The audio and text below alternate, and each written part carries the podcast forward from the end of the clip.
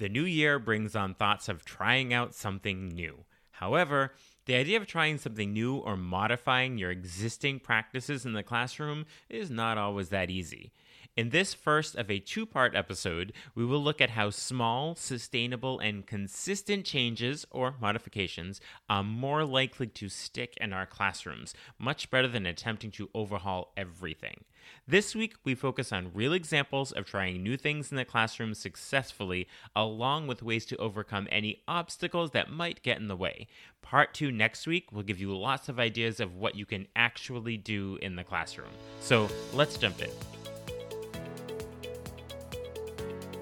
Are you a language teacher looking for some reassurance that what you're doing in the classroom is on the right track? Or maybe you're looking for some ways to teach even more effectively. If you're one or the other or somewhere in between, you've landed in the right place. This is the World Language Classroom Podcast with your host, me, Joshua Cabral. You're about to get tips, tools, and resources so that your students continue to rise in proficiency and communicate with confidence. Let's jump in. Vamos, allons-y. Hello, my friends. Bonjour, mes amis. Hola, mis amigos. Welcome to the World Language Classroom Podcast. I am Joshua Cabral, and thank you very much for being here, for taking the time out of your week to listen to a podcast about language teaching and to bring these ideas back into your classroom. It is one of the many things that makes you an incredible educator. So thank you, thank you, thank you for going the extra mile and just being the great educator that you are. So on this episode, I want to talk about trying something new. And on this podcast, whether you hear ideas that I share or a guest shares with you, you may be thinking sometimes, can I do it all? Do I have to do it all? What'll work? What won't? When do I do it? So many questions come up about all of that. And I'll just put it out there that no, we do not have to do it all. There are certain things that are going to work into our teaching routine and they're going to be effective for us, and other things will be, hey, that sounds like a great idea, but maybe for somebody else. But when it comes to trying something new, I want to use this opportunity as we come to the end of the year. I know that as teachers, we often refer to the year as the school year, but this is actually the end of the year, so twenty twenty-three. So this episode is coming out in December. A lot of times we have this idea of newness and trying something new and resolutions when it comes to the new year, so coming up in twenty twenty-four. So let's take on this idea of trying something new. And maybe there's something that you're feeling motivated to try, something new to try in your classroom. And I would say you should do it anytime. Anytime you're having this feeling of, oh, I want to try something new, you should definitely do it. Like, feed that momentum and go with it. It doesn't have to be at the beginning of the year or the new school year or the new calendar year. But I'm going to use this as an opportunity to talk about newness, because that is something that we tend to do at the start of a new calendar year. The ideas I'm going to share with you are from a keynote that I've done a couple of times at a couple of different conferences. I've done them in uh, Chicago, and I have one coming up in New York, where I'll be doing a version of this. So I wanted to share it with you. And it is generally, I call it something like beyond your comfort zone, something about taking on something new. And I always use the tagline, how small changes can transform your teaching practice. So that's what we're going to talk about. We're going to talk about doing small things that can really transform your teaching practice. It doesn't have to be these big, huge changes or trying something really new that you've never done before. So this can be a pretty lofty topic. So I'm actually breaking it into two episodes. So on this episode this week, I'm going to talk about trying something new and why we should try something new, and then some of the obstacles that can sometimes get in the way of that, with some recommendations for how to work through those obstacles. So that'll be on this episode. And then next week, I'm going to talk about what will that new thing be. So once you're motivated and you're ready after this episode, you can listen to next week and you can look at all the possibilities of what some of those new things can be. And then I will talk to you about how to make it happen in your classroom in really sustainable and manageable ways. So for this week, we're going to talk about trying something new and why it's important. and some of the obstacles, and then to work through some of those obstacles. So the first thing is trying something new. That's our first topic. So trying something new. And I'm basing this all on this idea of trying something new for thirty days. If you're going to try something new in your classroom, if you try it once, it may or may not work. You're either motivated or you're not motivated at all because it didn't go so well and you don't keep doing it.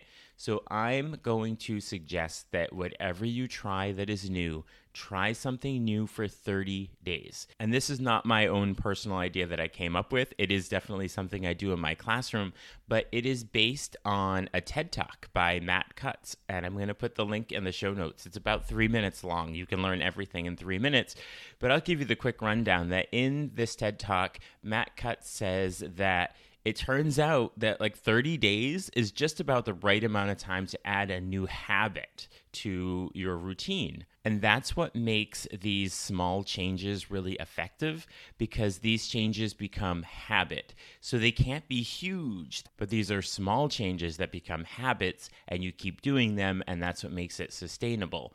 So that is what Matt Cutts says. And he goes on to tell us that when I made small, sustainable changes, things I could keep doing, they were more likely to stick. So when you try something new in your classroom, do it for at least thirty days. But what you will find is once you're able to do it for thirty days and you hone that and you do well with it and you feel the benefits of it and you see those benefits in your students, you're going to want to keep doing it. But give yourself that thirty days to create that habit, and then it'll be more likely to stick. And a lot of this is also based on the idea of James Clear's Atomic Habits, which is a wonderful book, and I recommend you read this as well. But James Clear says that goals are good for setting a direction. Goals, good for setting a direction, but systems are best for making progress. And I equate here this idea of creating systems that are good for making progress. I equate that to what Matt Cutts was saying in his TED Talk about those small, sustainable changes. And so we want to have our goals in the classroom, but if you have these huge, lofty goals, but you don't have systems and small changes to help you get there, you're not going to meet that goal. So that's what we're going to be looking at. What are those small changes that we can make in our classroom that can help us get to that larger goal? And when I say changes, I'm really talking about new ideas or doing something differently. So it's kind of a catch-all word when I say change something in your classroom. It might not be this big, dramatic change and you're doing something so differently than you you've ever done it before, but that change could be a new lens or trying to do something new in terms of the way you manage your classroom. So that's what I'm saying when I talk about changes. So before we get into exactly why that is useful and how to get through some of the obstacles, I just wanted to share with you some of the actual things that I've done in my classroom where I said, I'm going to do this for thirty days. And now that I've done that, and some of these were last year or the year before, I continue to do them because I felt the momentum and I saw the progress because I forced myself really to do something for thirty days. So one of the first things that I wanted to do was really get students interacting with each other in the classroom, using the target language with each other and not just with me when we are doing activities or anything in the classroom.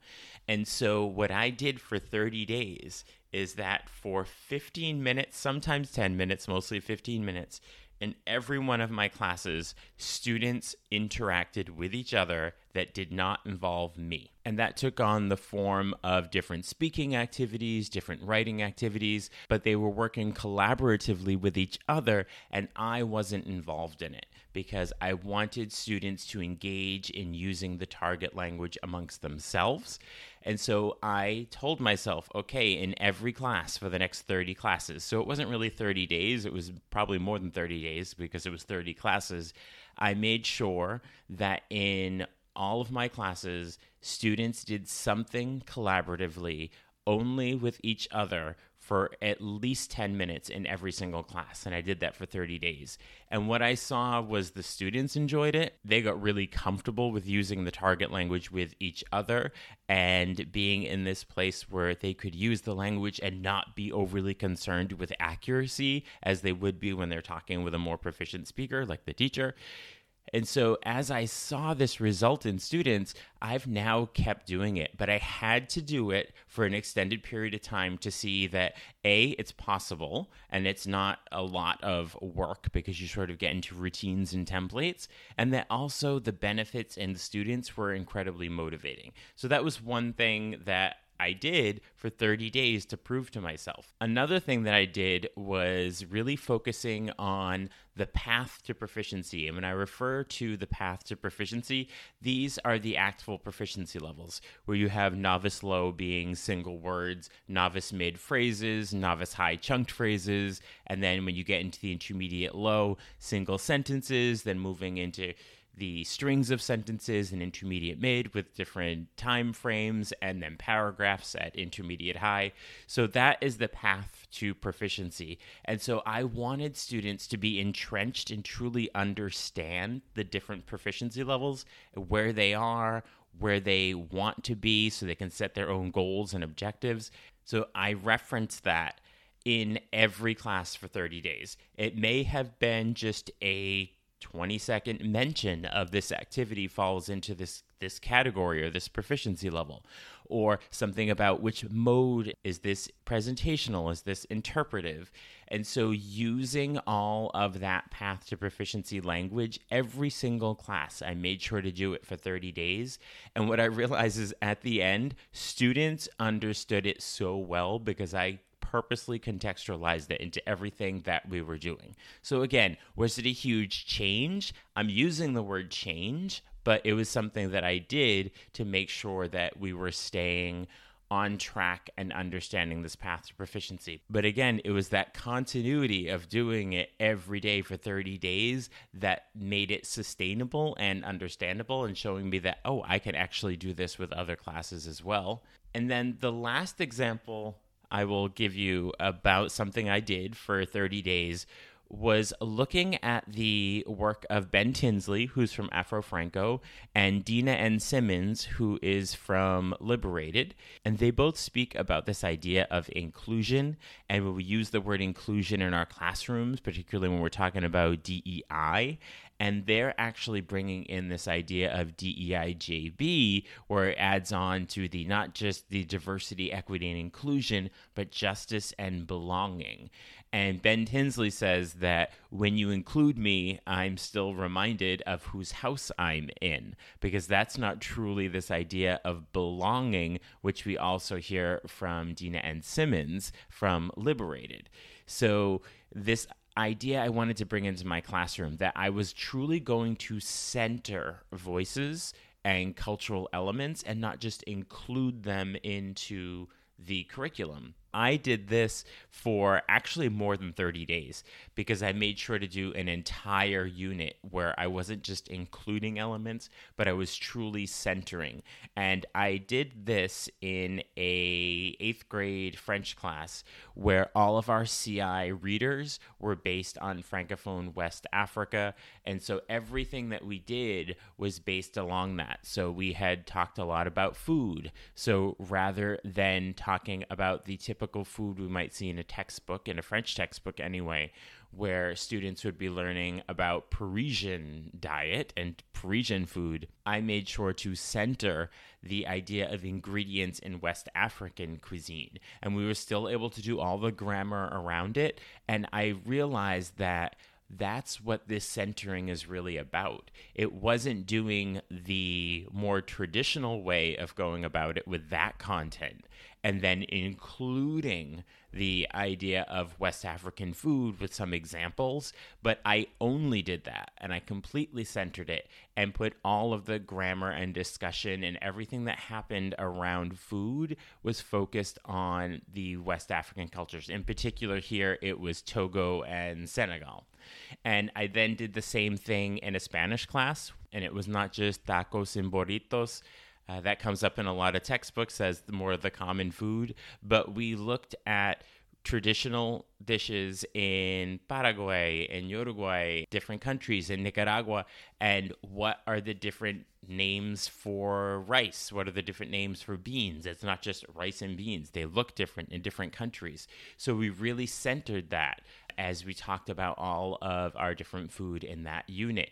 So I wasn't including it that, oh, here's some possibilities of what you might see, but we truly centered it and brought it into this idea of belonging. And then that transfers to the students. So think about something like that that you could do for thirty days. So now let's look at why we should try something new. Like, why bother, right? Of course, we want to always be doing something new in our classrooms, but when it comes to trying something new, it definitely keeps students engaged. We can actually meet their interests, that it's a different type of unit. Try a different type of unit that is not something that you've done before. And that is going to pique the interest of students, and it's going to be very much about the present time and what's happening in your classroom right now. And also, when we're doing something new or changing something, it's a model for our students of trying something new. And it doesn't always go well. And so we learn and we try again. We'll do it differently tomorrow. And it models for students that we are engaged in that process as well. And as you're doing something new, it's really going to boost your creativity, and it's going to be inspiring to not be in the same way of doing things that we've always done. But when we're doing something new, there might be little challenges, and we have to get creative to overcome those challenges. And any kind of change or doing something new or in a new way involves some form of experimentation, and embrace that and enjoy that as we're going through in our teaching. Because of that, you're going to have this experience of problem solving, and involve students in that and get ideas for them of what that might be. So as you're trying something new, just some of the reasons to really embrace that and, in fact, try to do something new or change something or do something in a new way is it just keeps students engaged, and it keeps them interested and in the present moment. And it's also a model for students that when you're trying something new, it might not always go well, and you'll learn and you'll try again. And then there's that idea of boosting creativity. When you have those challenges, you're going to get some inspiration and experimentation in there and doing things in a new way. And that problem solving is going to lead to more interesting outcomes. At least that's been the experience for me. So that's sort of the case for trying something new, doing something new in our classrooms. But sometimes things get in the way, and there are some hurdles or challenges. And one of the things that might get in the way is a fear of failure. And we just talked about things maybe not going well, but yeah, that's a real thing, this fear of failure. So what I would recommend to help deal with that is to just set realistic expectations and these small sustainable changes, something you're going to do for ten minutes. It's not a huge goal. So if we go back to the very beginning when I was talking about James Clear and his Atomic Habits and saying that you want small, sustainable changes, that's what's going to help you get to your goal, those small, sustainable habits that you form. So set those realistic expectations. And in next week's episode, when I really get into what are those actual new things going to be and how do you do them, I'm really going to get into the details of some of those ways of making them small, sustainable changes. So as you're dealing with this possible fear of failure, just set realistic expectations, make sure they're manageable steps as you're going through, and then celebrate your small successes. Look each day at, oh, look, I did this. This is how the students responded. This was a great thing. And if there's a setback, don't look at it as failure. It's an opportunity for an iterative process. Another challenge that might get in the way when we're trying something new is the idea of time. And do I have time for something new? Do I have to replace an entire unit? So what I would suggest there is you should adapt your existing materials and then prioritize the tasks that you're doing with students. And again, this isn't about creating huge new units. It's about doing something in a different way with a different lens that will keep things fresh. So start by adapting what exists already. Another thing that might come in is the idea of resistance. And I'm not talking about student resistance there. They pretty good about going with the flow with these types of things, but you might have colleagues and they may say, oh, you're doing something differently. It's in a new way. I'm not really on board with that. So to deal with that particular challenge is to just stay open with communication with them and to highlight the benefits.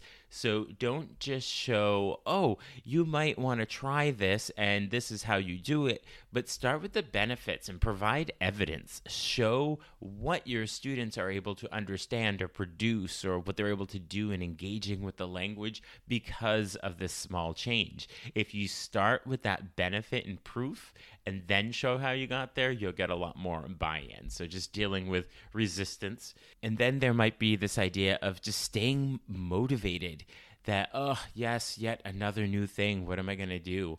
And so what I would suggest for staying motivated is that you get involved in professional communities, whether that is on Twitter, X, or in Facebook groups, different places, going to conferences, and just creating your personal goals around this if you have an opportunity to do that, listening to podcasts, and then talking about what you heard on the podcast within Facebook groups or on Twitter, X, or in different places, right? So staying motivated by getting yourself into that professional community that is also talking about it. So that is my case for looking at making changes in our classroom, right? So we looked at trying something new and this idea of doing it for thirty days. Remember, thirty days, that's the key number, because as Matt Cutts pointed out in his TED Talk, that when he made those small sustainable changes, things that he could keep doing, they were more likely to stick.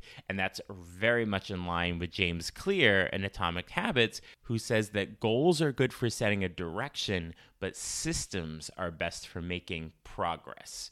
So made our case for why we should try something new. It's that model for students and boosting creativity. And then we looked at some of the challenges, the fear, the time, the resistance, staying motivated. So just think back at some of these suggestions that I gave you for this and let those just stay with you for the next week or so and think about this idea of trying something new or making a small sustainable change in your classroom. On next week's episode, we are going to dive into lots of possibilities for what those small sustainable changes could possibly be in your classroom and how to make them happen.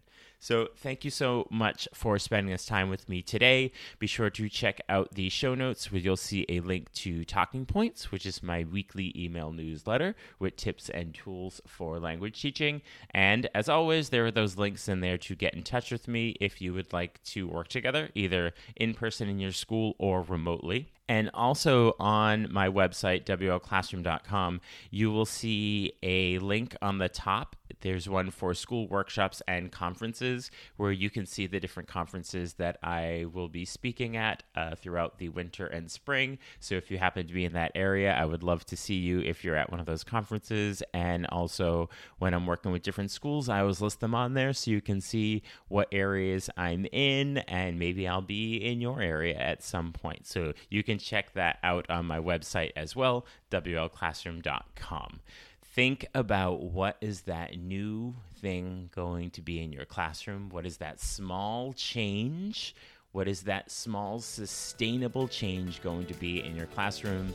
And we will talk about that in detail next week. Bye for now. Thank you for listening to the World Language Classroom Podcast. Be sure to follow or subscribe wherever you're listening so that you never miss an episode. Let's keep the conversation going on social media.